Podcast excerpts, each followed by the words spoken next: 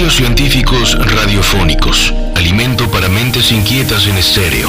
Historias naturales. Investigaciones peculiares. Descubrimientos sorprendentes. Narraciones desde las fronteras del saber colectivo que le ponen sabor a la semana.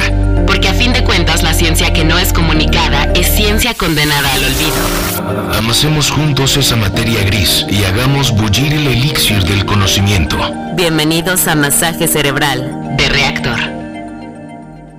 Sabios escuchas eléctricos que están allá afuera. Les damos la bienvenida a un nuevo episodio de Masaje Cerebral. Este es su programa de deportes quincenal aquí en Reactor.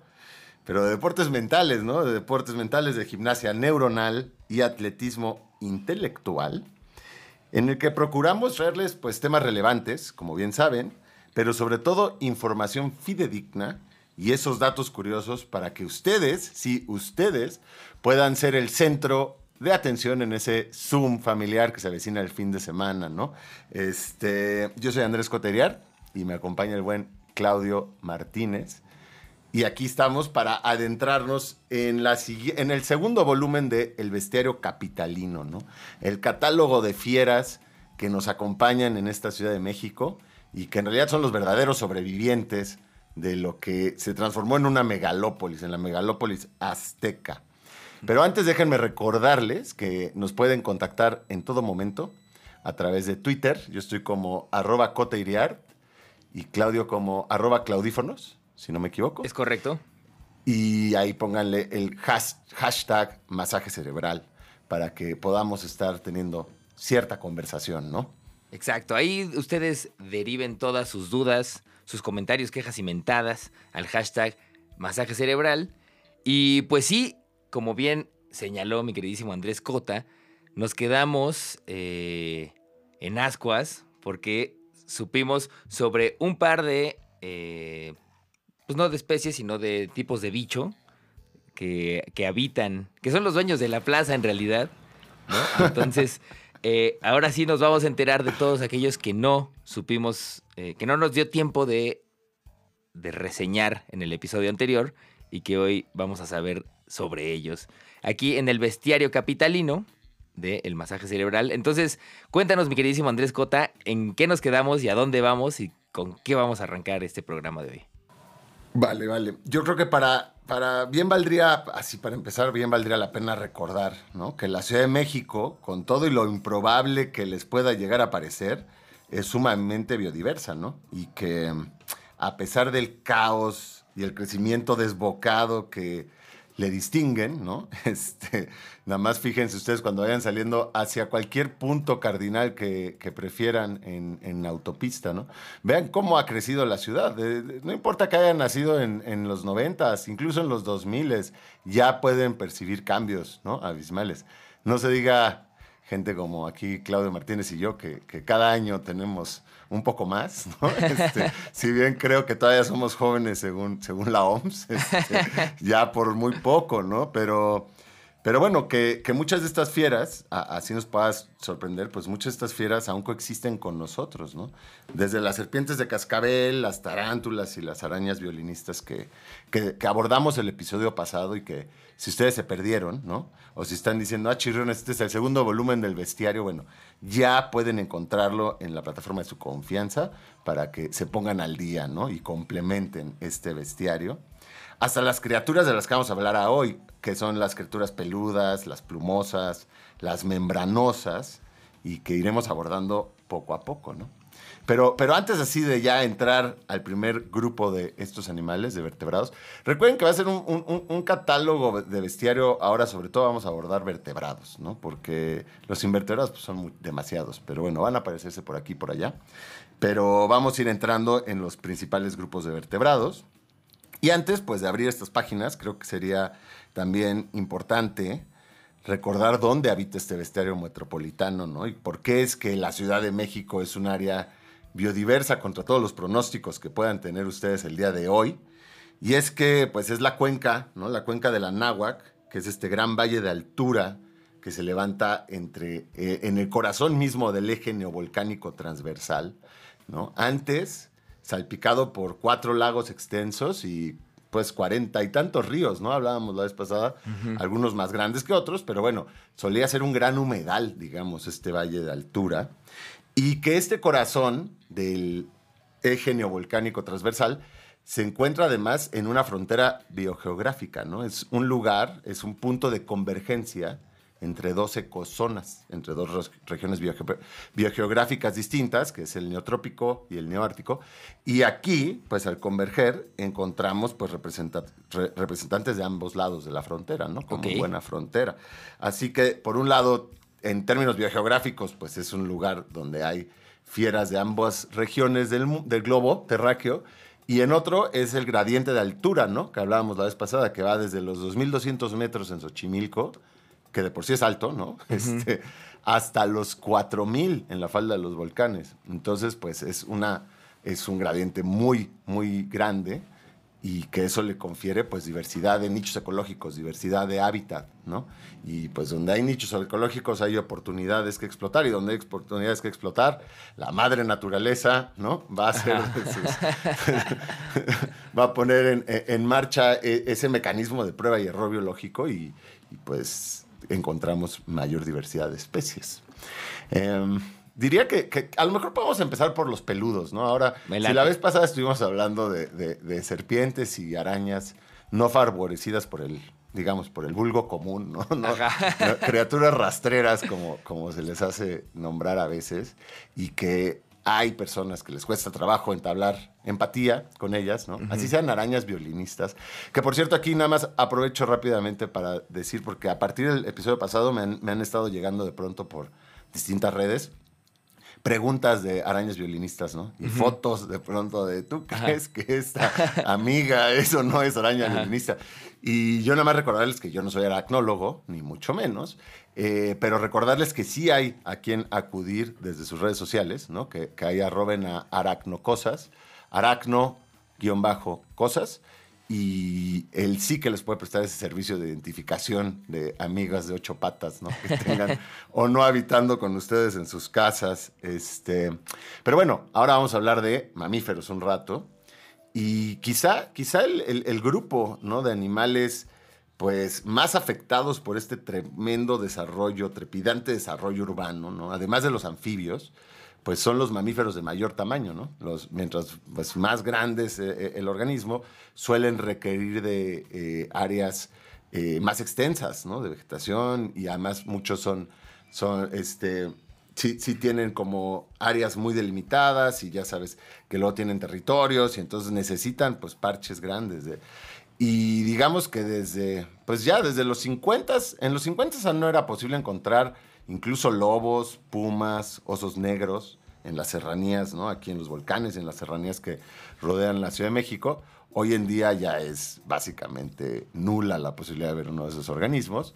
Y pues ya muy escasos también los de gato montés, venado y coyote, que pues son organismos eh, que en tiempos más provechosos para la fauna, ¿no?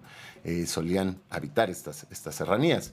Eh, recuerden que estamos viviendo, muchas veces se habla de la deforestación, ¿no? Es un concepto que todos manejamos desde, creo que el kinder, ¿no?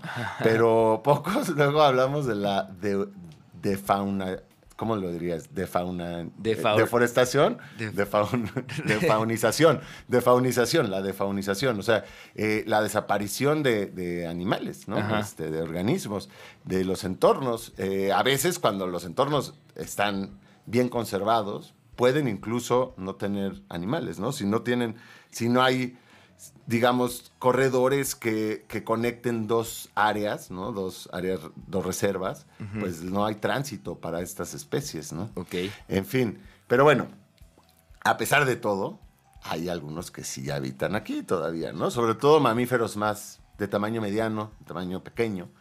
Recuerden que en el episodio pasado hablamos un poco de ratas, ¿no, Claudio? Y, Sí. y- y la pregunta en esa ocasión que, que se te hizo, porque esa es nuestra tradición aquí en el masaje cerebral, irnos a los cortes con una pregunta. La pregunta en esa ocasión radicaba en cuál era el organismo, ¿no? La, la especie más común eh, de vertebrados en la Ciudad de México, incluso más que los humanos. Y esas eran las ratas, ¿no? Y, y más o menos, calculen que hay 10 ratas por habitante en la Ciudad de México. Estamos hablando de muchas roedores. y pues es una bomba de tiempo sobre la que estamos sentada, sentados. Pero, pero Claudio, aquí para irnos a nuestra primera pausa, te invito a que te quedes con esta pregunta. Después de las ratas, después de los roedores, ¿cuál crees tú, cuál creen ustedes allá afuera que es el otro grupo de mamíferos más presente? ¿no? ¿Qué otro mamífero, qué otro animal eh, peludo está bastante presente en la Ciudad de México? Me late, me late. Esa es la pregunta con la que nos vamos a ir este primer corte del masaje cerebral. Entonces, manden sus respuestas a hashtag masaje cerebral. ¿Cuál es el segundo mamífero eh, con mayor cantidad Ma- de población en la Ma- Ciudad de México? Sí, más, más abundante, digamos. Más ¿no? abundante. Y diversidad, eh, ojo, y diversidad. Ok, ok, vamos a eso pues. Y estamos de vuelta aquí en el masaje cerebral. Están escuchando Reactor 105. Historias naturales, investigaciones peculiares, descubrimientos sorprendentes, masaje cerebral. Y ya estamos de vuelta aquí en el masaje cerebral en Reactor 105. Y estamos en el segundo episodio del bestiario capitalino. Eh, Andrés J. Iriart, antes del corte, nos preguntaba que cuál es el segundo mamífero más abundante en la Ciudad de México. El primero, como ya sabemos, es la rata. Y hay 10 ratas por, eh, por persona. Nos toca de a 10 ratas por persona, ¿no?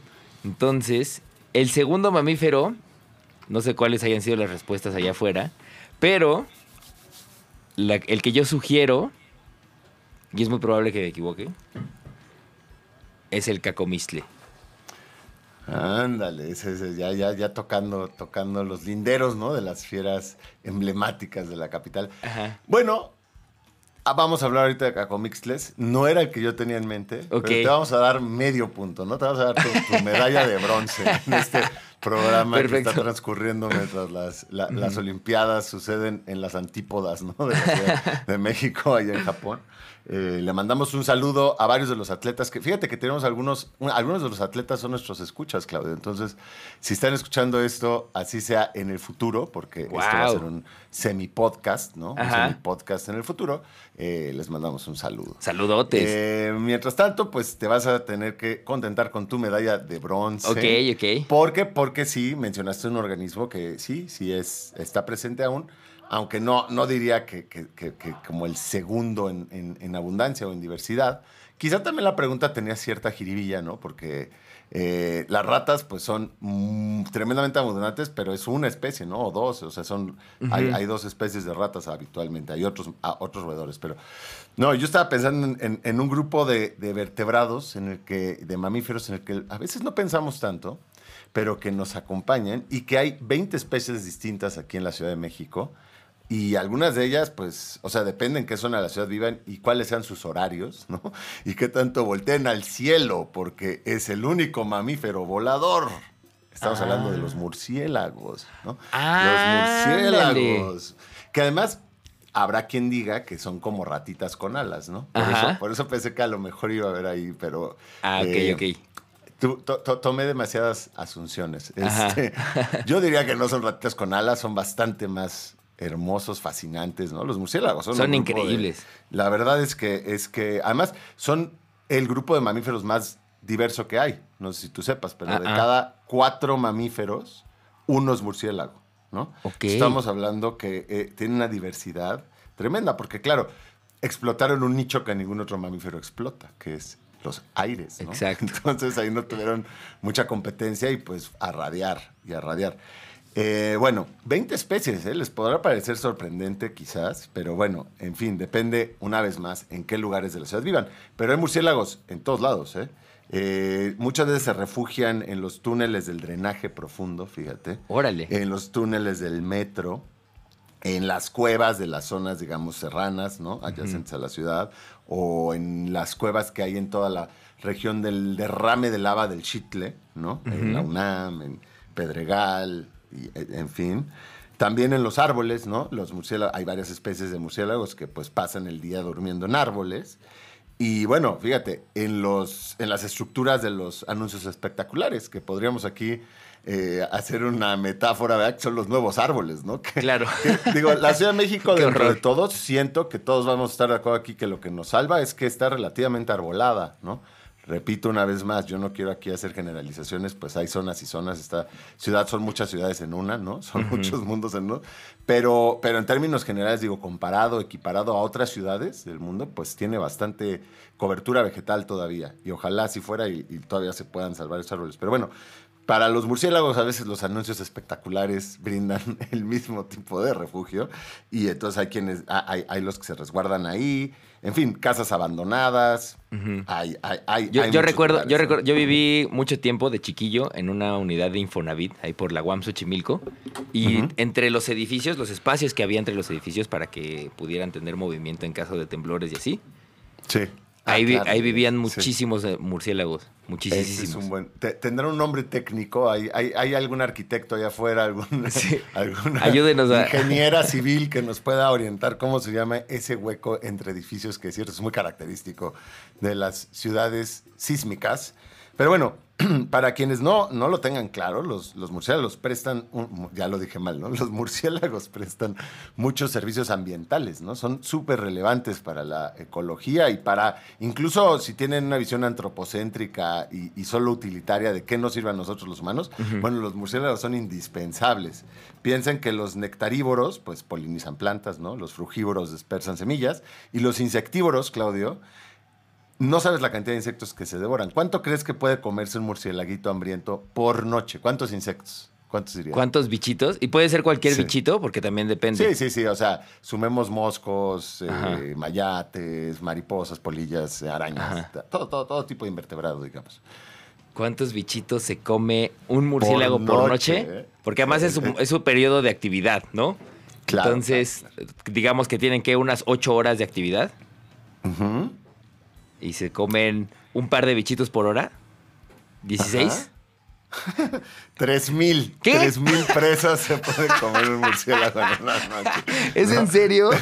Te lo juro. Digo, hay, tamaños de murciélagos y hay tamaños de presas, como bien decías tú. Y uno, sinti- y uno sintiéndose, uno sintiéndose ¿no? mal por llegar, por abrir el refri a las 2 de la mañana. ¿no?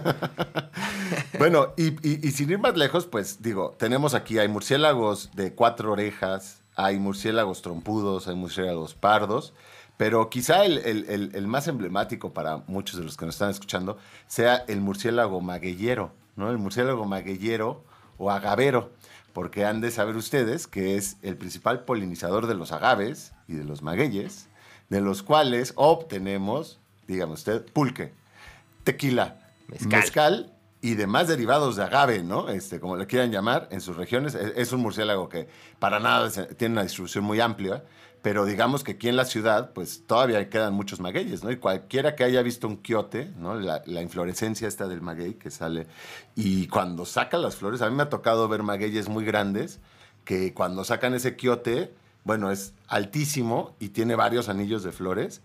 Y no tienes una idea la cantidad de murciélagos que llegan por noche, ¿eh? Órale. Parece como del Discovery Channel y eso está así, ¿no? En Tlalpan, ¿no? Ah, guau. Grande en Tlalpan, este. Entonces, bueno, ese es un servicio, yo diría, ambiental importantísimo para los pobladores de esta ciudad, ¿no? Este, bueno, en fin, ahí está su grupo de, de- de mamíferos más, digamos, con, con mayor diversidad todavía y bastante abundancia. Luego, como bien mencionabas, Claudio, el cacomixcle. El cacomixcle que es, pues sobre todo, sigue siendo relativamente frecuente avistarlo en el sur de la ciudad y mm, ahora también en Iztapalapa. Ahorita les vamos a poner ahí en redes sociales para que quien, quien vea uno, hay un portal, están haciendo un estudio perenne de Cacomixle, es un monitoreo, y hay un portal en el que ustedes pueden reportar su avistamiento, ¿no? Dónde lo vieron, a qué horas, este, qué estaba haciendo, ¿no? Y demás cuestiones. De hecho, alguien, alguien en el episodio pasado, ¿no? Nos, nos mandó Sí, sí, justamente fotos de un cacomixle. Entonces, Es cierto. Para que Fíjate lo que eh, desde eh, ahí. el- do- dos cosas con respecto al nombre del Cacomixle. Por cierto, le mandamos saludos a Mapache, que Ah, es fiel escucha los albores de este programa. Así que como el Cacomixle está, pues, parece un mapache, ¿no? Está, está cercano al mapache. Pero fíjate que su nombre proviene del náhuatl y es Tlaco Mixtli. No sé si lo esté pronunciando bien, pero Tlaco Mixtli, que significa medio felino. ok. Porque quien haya visto un cacomixle, o si no lo han visto nunca, para que se lo empiecen a imaginar, sí parece ciertamente como un gato, como un gato pequeño, pero cuya cola es larguísima y anillada, ¿no? Como, como cola de mapache. Y bueno, diría que estos, cuando vean un cacomixle, no le ofrezcan comida, ¿no? Porque eso es muy clásico, de, ay, le voy a dejar aquí un, un lonchecito. Y, y estamos alterando pues, el comportamiento de un organismo que es silvestre y que, que ha aprendido a coexistir con nosotros. Tiene bien tener una dieta omnívora, ¿no? Y, y ser bastante plástico en sus... eh, eh, eh, y son nocturnos, ¿no? Fíjate que, que por ahí me han contado Alejandra España, a quien mandamos en un saludo. Saludotes. También les escucha desde los albores de este programa. Me contó, lo grabó de muy lejos, pero una vez, no sé, casi despierta a las tres y media de la mañana, Alejandra, pero bueno, ahí cerca de su casa hay un Viendo los Juegos. Olímpicos. Y grabó algo muy curioso que es un gato jugando con un cacomixtle. Ahorita me, me acordé. De- Sí, como, como pues ahí interactuando, que, que- que me resultó muy curioso. Otra cosa bonita de su nombre es que el nombre científico es Basariscus astutus, ¿no? Basariscus astutus, porque Ajá. tienen, son, son bastante, sí, son, son muy curiosos, ¿no? Piensen que también hay tlacuaches todavía, zarigüeyas, que es el único eh, marsupial del continente americano, para que si no las valoran por su aspecto, las valoren por, por su singularidad, ¿no? Ajá. Este, y bueno, hay otros organismos que ya es más raro ver como armadillos, zorrillos, comadrejas, musarañas, mapaches también había en esta zona. Y, y, bueno, el clásico teporingo. No sé si tú sepas que es un teporingo o un ¿Es como un sacapuche. ratoncillo? No, es un conejo, es el conejo de los Ah. volcanes y es el conejo más pequeño del mundo, ¿no? Es el, Órale. la especie de conejo más pequeño del mundo y está bastante amenazado. Es endémico del eje neovolcánico transversal y pues ya hay zonas de, de aledañas a la Ciudad de México donde antes era abundante que ya no se le ve tanto. Eh, en fin, ese es un repaso muy breve de los mamíferos. Recuerden que tenemos poco tiempo aquí en, en el programa para ir haciendo el catálogo. Y en el próximo bloque, querido Claudio, vamos Ajá. a abrir, ya que, ya que este lo abrimos con mamíferos voladores, valdría la pena abrir el siguiente con vertebrados voladores, ¿no? Órale, Mamíferos. me late. Y tu pregunta para este bloque va a ser, ¿cuántas especies de aves crees que habitan en la Ciudad de México? Ok, ¿No? ok, ok. Más o menos. Digo, puedes darme un rango. Un rango. Ok, venga. Esa va a ser entonces la pregunta. Por favor, contéstenos ahí en el hashtag masaje cerebral. ¿Cuántas especies de aves habitan en la Ciudad de México? Mientras tanto, vamos a este corte, este segundo corte, y volvemos en breve al masaje cerebral en Reactor 105. Ciencia que no es comunicada es ciencia condenada al olvido. Esto es masaje cerebral. Sabios escuchas eléctricos, qué bien que siguen con nosotros, llegando aquí a la mitad de este masaje cerebral dedicado a las fieras capitalinas, dedicado al bestiario de la Ciudad de México. Estábamos por entrar ¿no? al grupo de las aves y para ello Claudio, como de costumbre, nos dará su veredicto, su especulación razonada, basada en la experiencia cotidiana de un habitante de la Ciudad de México, de cuántas especies supone que habitan aquí con nosotros. Es correcto, me toca contestar esa pregunta, que yo creo que esta es la más complicada porque no es que uno no voltee a ver el cielo y se encuentre con, con varias avecillas, pero estoy pensando que en diferentes lugares de la ciudad he visto diferentes tipos de aves, ¿sabes? Es correcto, Hay zonas en las que he podido ver con más frecuencia colibríes, hay otras zonas en las que he visto con más frecuencia palomas, ¿no? Por ejemplo, todas las, las zonas eh, como centro de, de- de cualquier alcaldía. Están Vea llenas- usted un kiosco, Exacto. usted un kiosco y habrá palomas. Exacto, ve al centro de Tlalpan, al centro de Coyoacán, el- lo que sea, te vas a encontrar palomas. Eh, hay otros ahí como gorrioncillos, pajarillos. Entonces, según yo, estoy pensando, y siempre si- siento que siempre me quedo corto, pero Sí. eh, basado en mi experiencia visual, yo diría que hay alrededor de 12 tipos de aves. No, hombre, no, hombre, no, hombre, no, hombre. Ahora sí, Claudio, te me quedaste, pero en, en- en- en otro ramal de la existencia humana. No, no, no, no, no. Recuerden, recuerden que somos esta frontera biogeográfica, ¿no? Que estamos en esta encrucijada de poblaciones de organismos y pues las aves no son la excepción, al contrario. Es probablemente el grupo donde la Ciudad de México presenta la mayor diversidad, ¿no? Eh, 350. ¿Qué? Claudio. 350. Sí, 350. No, pero espérate, Digo, a por ver, por ejemplo. Por ahí depende el listado que, que- que- que revisen, ¿no? O sea, 317, 320, Ujú. pero bueno, hay, hay más avistamientos. Ciertamente algunas de las especies, ¿no? 350, digamos, es el catálogo general. Hay algunas de esas que son un visitante inusual de la especie, ¿no? Que no es lo normal. Pero bueno, quédense con el dato de que en unas 320 aves, de las cuales alrededor del 40% son migratorias, ¿no? Recuerda que además somos un punto migratorio, Ah, una, un punto, un- un- una parada obligada entre el hemisferio, ¿no? Entre el polo norte y las regiones más eh, boreales y en su migración hacia lugares más amables para pasar el invierno. Muchas aves se detienen o se detenían aquí porque muchas de estas migratorias venían en busca de los lagos, ¿no? Eh, Claro. esos lagos que ya no existen, que bueno, quedan vestigios muy someros. Aunque en esos vestigios siguen llegando. Yo no sé si recuerdas, supongo que te tocó ir porque como asistimos a la misma escuela, no, no, ¿no recuerdas que nos llevaban de, de excursión, de día de campo, a Texcoco, a ver las aves, a ver los patos, a ver las garzas, a ver las especies migratorias? Eh, a lo mejor fuiste, no fuiste, por, de ese día te fuiste de pinta porque era algo que tú solías hacer, ¿no? Claro Aunque que ahora no. seas profesor. Claro que no, Este, mentiras.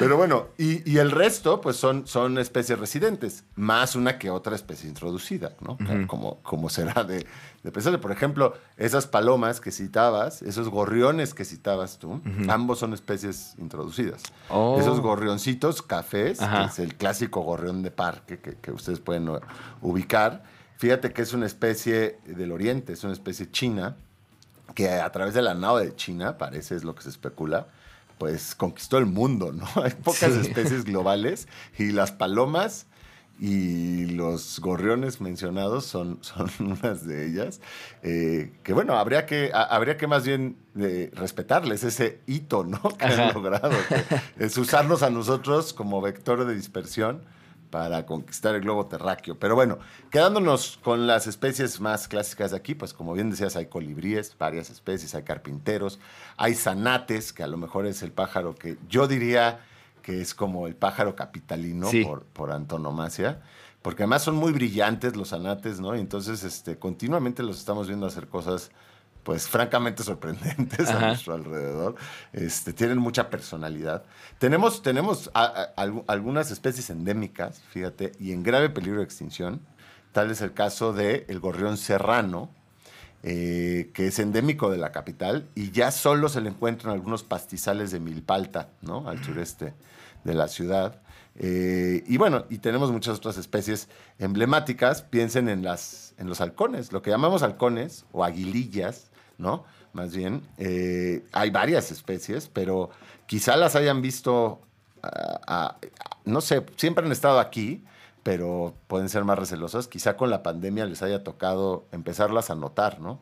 Depende en qué área de la ciudad vivan, nuevamente, pero si viven cerca de algún parque o algún área, el bosque de Tlalpan, yo qué sé, Chapultepec, la misma UNAM, probablemente sea un habitante que, que- que sorprende de vez en cuando, ¿eh? Un águila. Si, si es grande, si el organismo que ven es grande, muy probablemente sea una aguililla cola roja, ¿no? Que puede llegar hasta los 60 centímetros. Órale. Y de ahí, pues le van bajando. Hay, hay- hay aguililla de Harris, ¿no? Repito, aguililla y halcón son análogos, ¿no? Halcón de Harris, aguililla de Harris.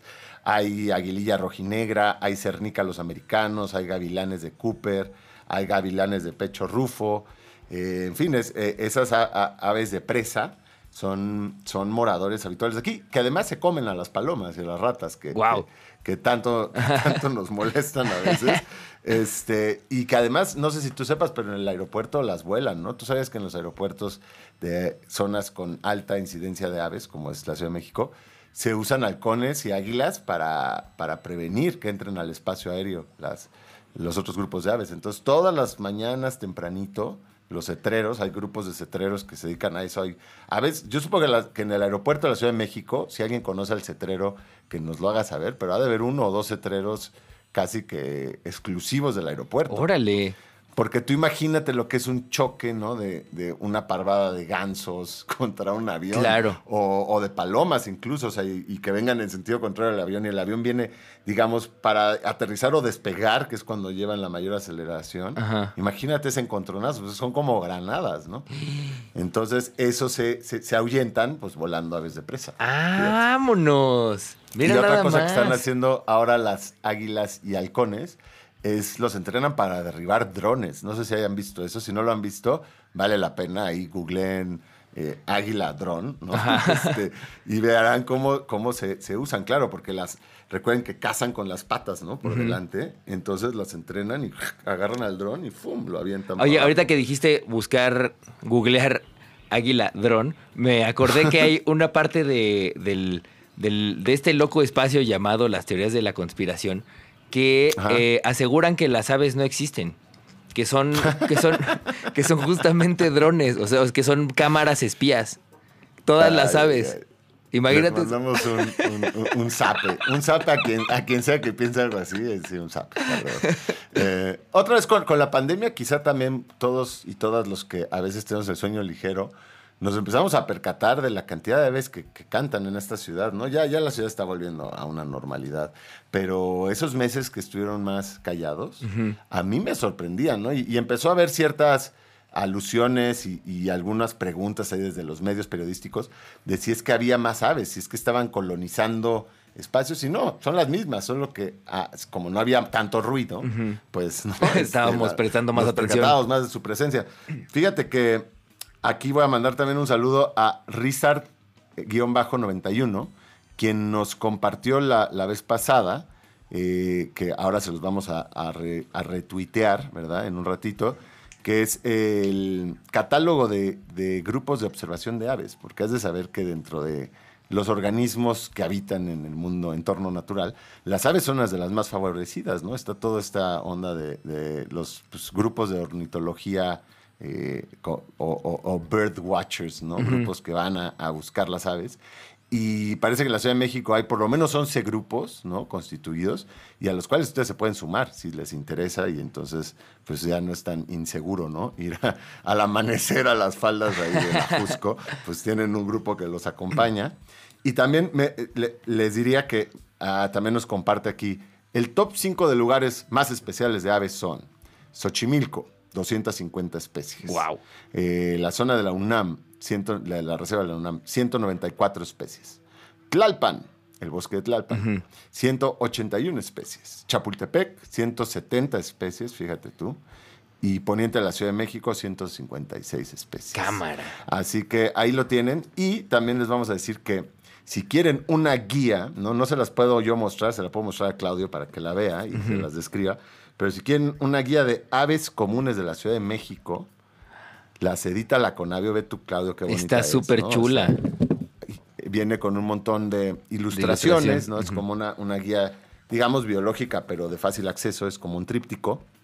eh, con un montón de especies para que ustedes cuando vean pasar una en su balcón digan, ay, ¿qué era eso? Ah, no, que era un chipe rojo. Y entonces ya te sabes, además te, te enteras si fue un avistamiento Ajá. inusual o no.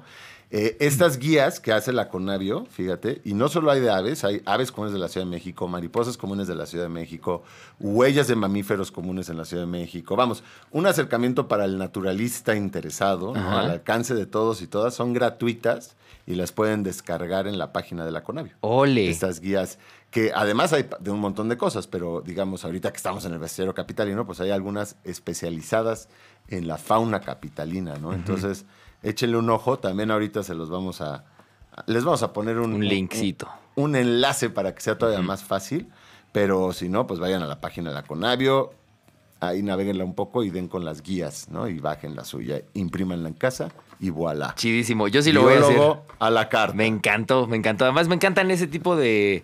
de ¿Cómo se dice? De papelería. Es una papelería chida, ¿no? O sea, como. Sí, esto está. Este- yo, este- yo lo uso hasta, hasta estéticamente, Sí. ¿no? La tengo aquí en display. Está increíble, Sí. me encanta. Bien, pues ahí está. Ahorita les ponemos el link ahí en las redes para que se lancen a Conavio en caso de que quieran tener ahí su catálogo de, de- de estas bestias. Y vamos a nuestro último corte de este masaje cerebral para regresar al último bloque en Reactor 105. Estamos en el bestiario capitalino. Estás escuchando Masaje Cerebral Reactor. Hoy mi queridísimo Andrés Cota nos está haciendo un catálogo bastante extenso de diferentes especies y diferentes tipos de animalillos y bestias que habitan en la capirucha. Y ya escuchamos de chile, mole y pozole y todavía nos queda una, un rubro por eh, por abundar, por profundizar, por conocer. ¿Cuál es ese rubro que nos hace falta, mi queridísimo Andrés Cota? Bueno, si, si, si bien lo detectaban, eran criaturas peludas, plumosas y membranosas. ¿no? Ajá. Y es que, claro, en el episodio pasado estuvimos hablando de reptiles, de serpientes sobre todo, y como que nos íbamos a empezar a meter a los anfibios, pero no nos dio tiempo. Así que ahora mismo lo haremos, que es, pues, por mucho el grupo de vertebrados, ¿no? Dentro de los vertebrados que peor les ha ido, ¿no? En tiempos recientes con este antropoceno, capitaloceno, si le quieren llamar. y es que, aunque a lo mejor no sea algo que el grueso de las masas esté platicando, ¿no? O siquiera se percate de ello, está aconteciendo una verdadera debacle ecológica, ¿no? Durante, en estos tiempos, un, un apocalipsis ambiental, ¿no? Y ese apocalipsis es sobre todo anfibio en, en lo que a los vertebrados concierne, aunque en realidad estamos en los albores de la sexta extinción masiva, ¿no? De especies, tema que del cual hablaremos Órale, en otro episodio. qué denso. Eh, un tema así más deprimente, ¿no? Este, un, un tema, pero, pero que ciertamente es innegable y por otro lado, pues la ignorancia no exime de responsabilidad, ¿no? Claro. Porque aquí quienes estamos poniendo estos impactos para empezar a desplazar a muchas otras especies, pues somos nosotros. Eh, en fin, con respecto a los anfibios, es algo que, que, que nos, que sí nos vamos percatando, supongo, si prestamos atención. Una vez más, no sé en qué eh, momento de la historia hayan nacido los escuchas eléctricos que nos acompañan ahora. Asumo que habrá de todo, ¿no? Eh, habrá incluso los que nacieron en los 2000, cosa que para mí ya es francamente sorprendente, porque quien nació en los 2000 ya tiene 21 años. ¿no? Claro. Entonces ya no, no, no sé, es, es- es una cosa muy extraña eso.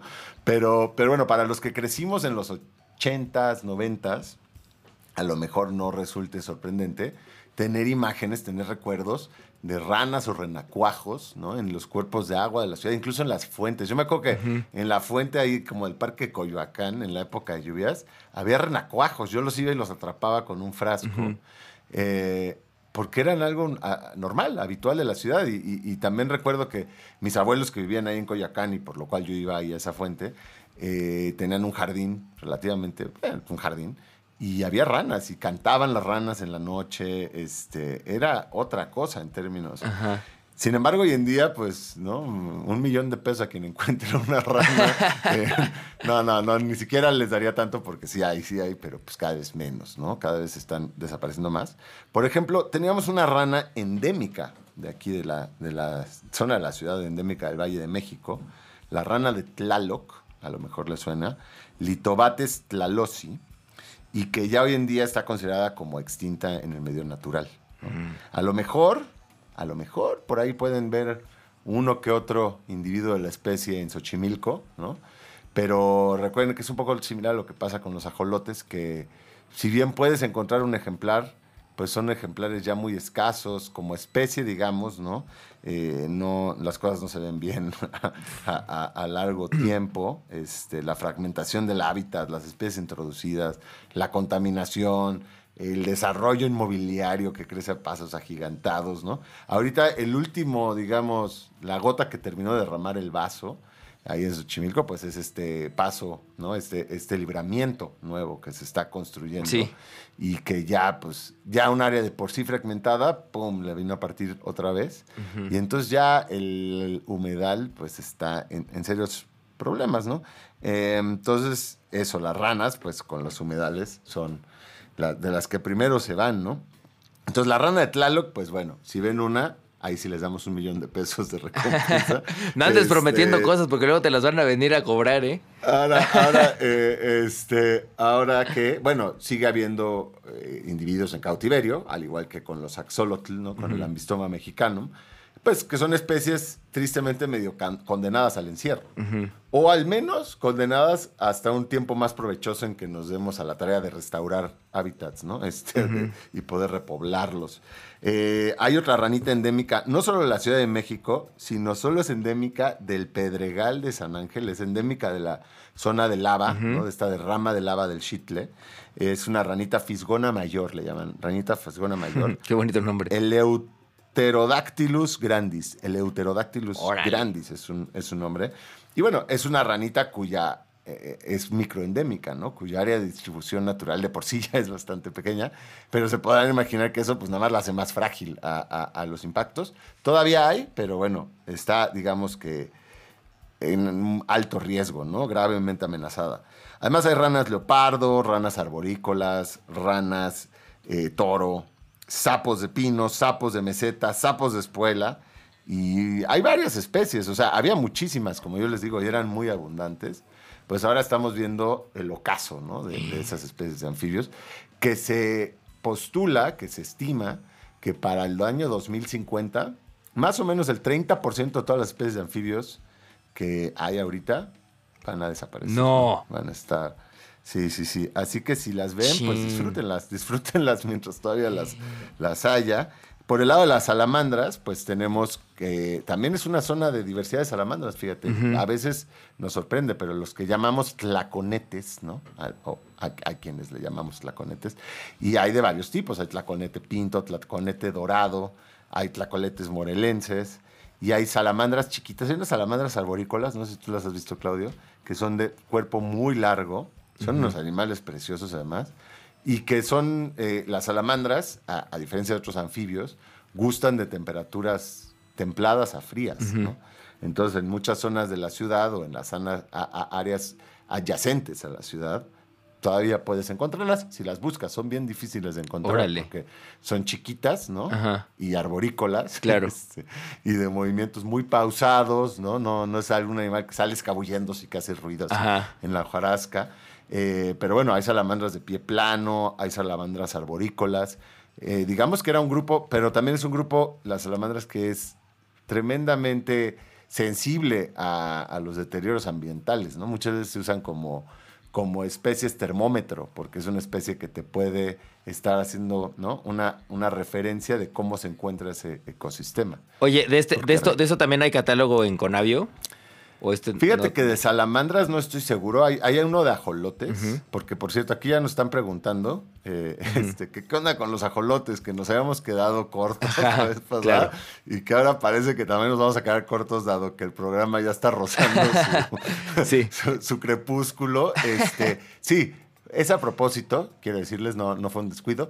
eh, vamos a tener un programa especial de ajolotes, ¿no? Del axolotl, el achoque y el resto de ajolotes de, la- de- de México, porque recuerden que no solo es el del Valle de México que, bueno, lucha por sobrevivir en Xochimilco, eh, el ajolote emblemático de este país, sino 19 especies, varias de ellas, igual que el ajolote de Xochimilco, pues, eh, que, que son neoténicas, todas ellas tienen regeneración morfológica y todas ellas están insertadas en la psique de la, de la mexicanidad, ¿no? Desde sí. tiempos de los de prehispánicos en, eh, eran un dios, eh, no se diga como en el territorio literario, no se diga en las artes, no se diga en las ciencias. Entonces creo que necesitamos un programa entero para hablar. Estoy absolutamente de acuerdo y ¿Se me parece fenomenal. parece? Pero bueno, sí hay, en, en- ciertamente, a tu pregunta, en la de la Conavio podrán encontrar, creo que hay una guía de ajolotes, este, y pues un portal que está ahí al acceso, en donde además ustedes podrían catalogar los avistamientos que tengan, es naturalista.mx, naturalista.mx, ahí échenle un ojo.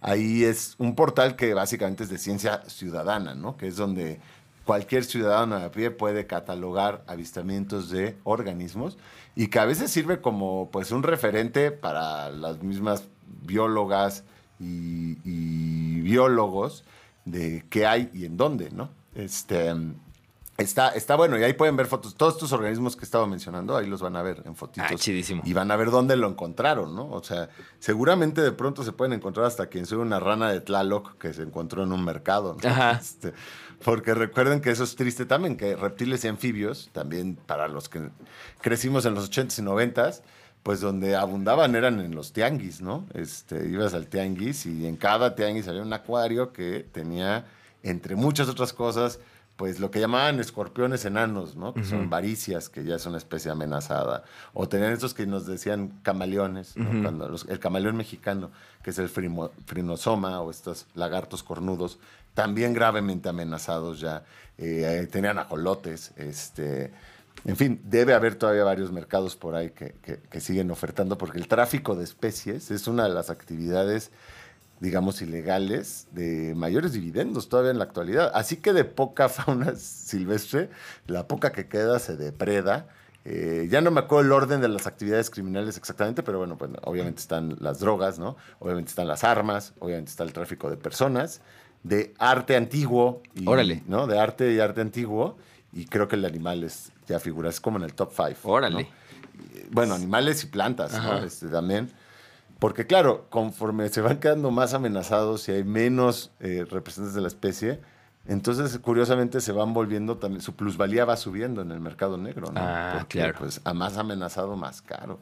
Cualquiera que se haya dado una vuelta al, al- al mercado de Sonora, ¿no? En alguna época de su vida, bueno, el mercado de Sonora tiene un área de animales tremenda, porque además muchos de los animales que se venden ahí en realidad están pensados para la santería, están pensados para rituales de santería, y estos son animales para ser sacrificados. Directamente no, no están en las peores condiciones que se pueda imaginar.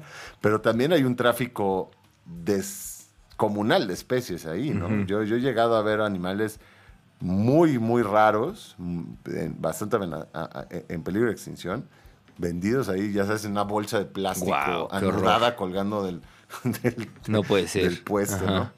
Eso, eso es porque siempre también en Masaje Cerebral nos gusta tener un baño de realidad, Claudio, al final, hacia el final del programa. Es correcto. Eh, yo creo que, que- que bien hay que, hay que ser entusiastas, ¿no? ¿no? No perder las esperanzas de que la humanidad puede y debe tener mejores momentos, pero no por ello ignorar, pues, ¿no? Lo, lo- lo que hacen nuestros camaradas, nuestros camaradas de especie. Exacto. este, y no participar en ello, ¿no? Yo los encomendaría a, por favor, no consuman especies del tráfico de animales, porque sí, ahí sí están nada más ayudando a que pues cada vez estén en peores condiciones las poblaciones silvestres.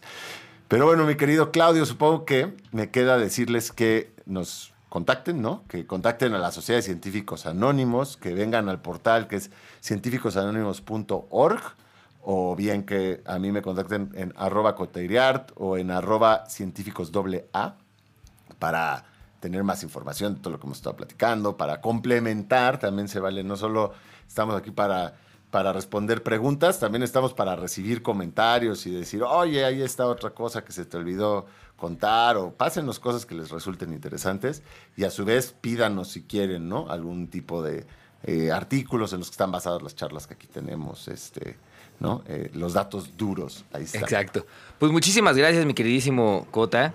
Eh, sí estaría bueno en algún momento considerar hacer un programa de qué sí, qué sí se puede hacer también para, para, para evitarnos el, el- nada más el trago amargo, ¿no? Pero, pero digo que está, que, está bien, que está bien el golpe de realidad, es necesario porque de otro modo es inmovilizante si no nos enteramos. Y a lo mejor justo una de las cosas que está chido es dense una vuelta a estos catálogos que se sugirieron en naturalista.mx o los del Conavio y capaz que se encuentran con especies que sabían, que habían visto, pero que no sabían qué eran. Y a lo mejor eso también hace un poco más de conciencia sobre en dónde estamos parados y con quiénes estamos viviendo.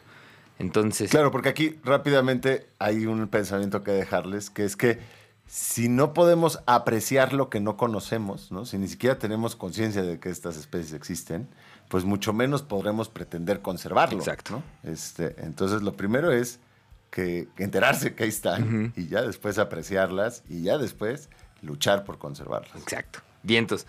Pues chidísimo, mi queridísimo Andrés Cota, muchísimas gracias. Muchísimas gracias a ustedes también por haber escuchado este masaje cerebral. Nos escuchamos la próxima semana y recuerden que la semana que no estamos es la semana en que se sube el episodio a plataformas digitales para que lo vayan a consumir. eh, en caso que hayan llegado tarde a esta clase, lo pueden hacer después en cualquier plataforma de audio. Nos escuchamos la siguiente. Pase usted. Buena tarde. Esto fue todo el masaje cerebral por hoy. En la siguiente emisión continuaremos alimentando las mentes inquietas de la radio pública A través de Reactor